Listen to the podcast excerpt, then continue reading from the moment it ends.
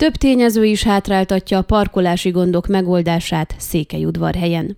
Közel 20.300 autó van bejegyezve Székelyudvarhelyen, naponta átlagban 25 ezer bejövő autót számol a négy legfontosabb forgalomfigyelő rendszerrel ellátott kereszteződés. Tudtuk meg Zörgő Noémitől, a Városháza sajtóreferensétől. Ez egy szűk utcákra tagolt kisvárosban rengeteg. Ráadásul, mivel a hivatalok a központban vannak, ez a városrész a leginkább megterhelt, a parkolóhelyekhez hozzáférést állandóvá kellene tenni, folytatta a szóvivő. Ez viszont csak akkor lehetséges, ha megszüntetik a parkolóbérletek igénylési lehetőségét, hiszen sok esetben egész nap foglalt jó néhány parkolóhely, amelyeket pedig a gyors hivatali ügyintézés érdekében sokan tudnának használni.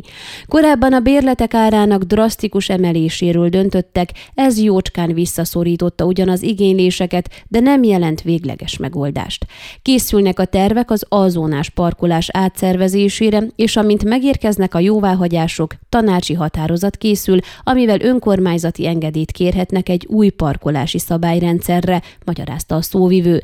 Zörgő Noémi arról is beszámolt, hogy több a város tulajdonában lévő helyszínen is beazonosítottak már parkolók, parkolóházak létesítésére alkalmas területeket, ezekről a lakossággal is egyeztetve dönt majd az önkormányzat.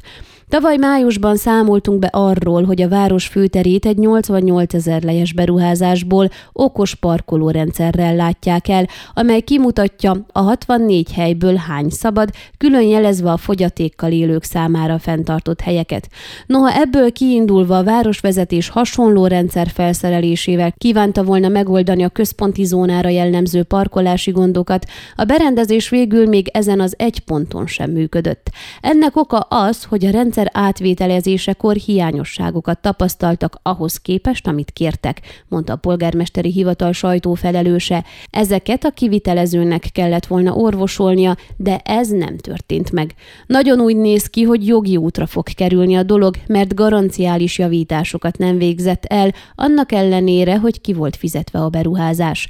Olyan rendszer kiépítésének lett volna a kiinduló pontja, amely teljesen átszapta volna az azónás parkolást, fogalmazott nyilatkozott a sajtószóvivő.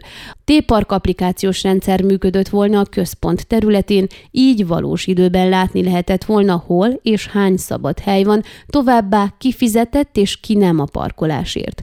Nem tettek le róla, egyelőre peren kívül próbálnak megegyezni a kivitelezővel, de ha nem sikerül, bírósági ügy lesz belőle, összegezte Zörgő Noémi.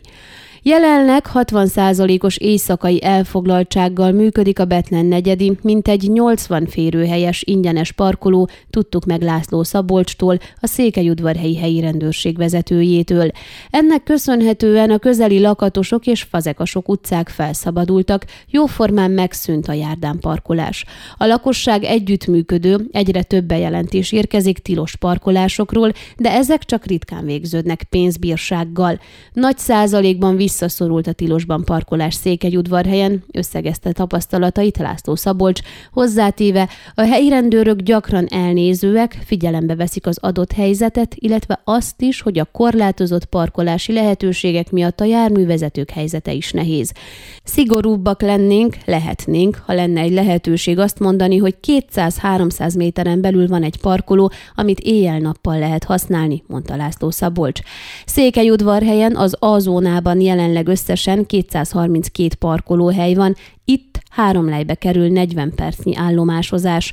A B övezetben 184 kijelölt parkolóhely áll rendelkezésre, itt is három lejt kell fizetnünk, viszont ezért 60 perc jár. Ön a Székelyhon aktuális podcastjét hallgatta. Amennyiben nem akar lemaradni a régió életéről a jövőben sem, akkor iratkozzon fel a csatornára, vagy keresse podcast műsorainkat a székelyhon.pro portálon.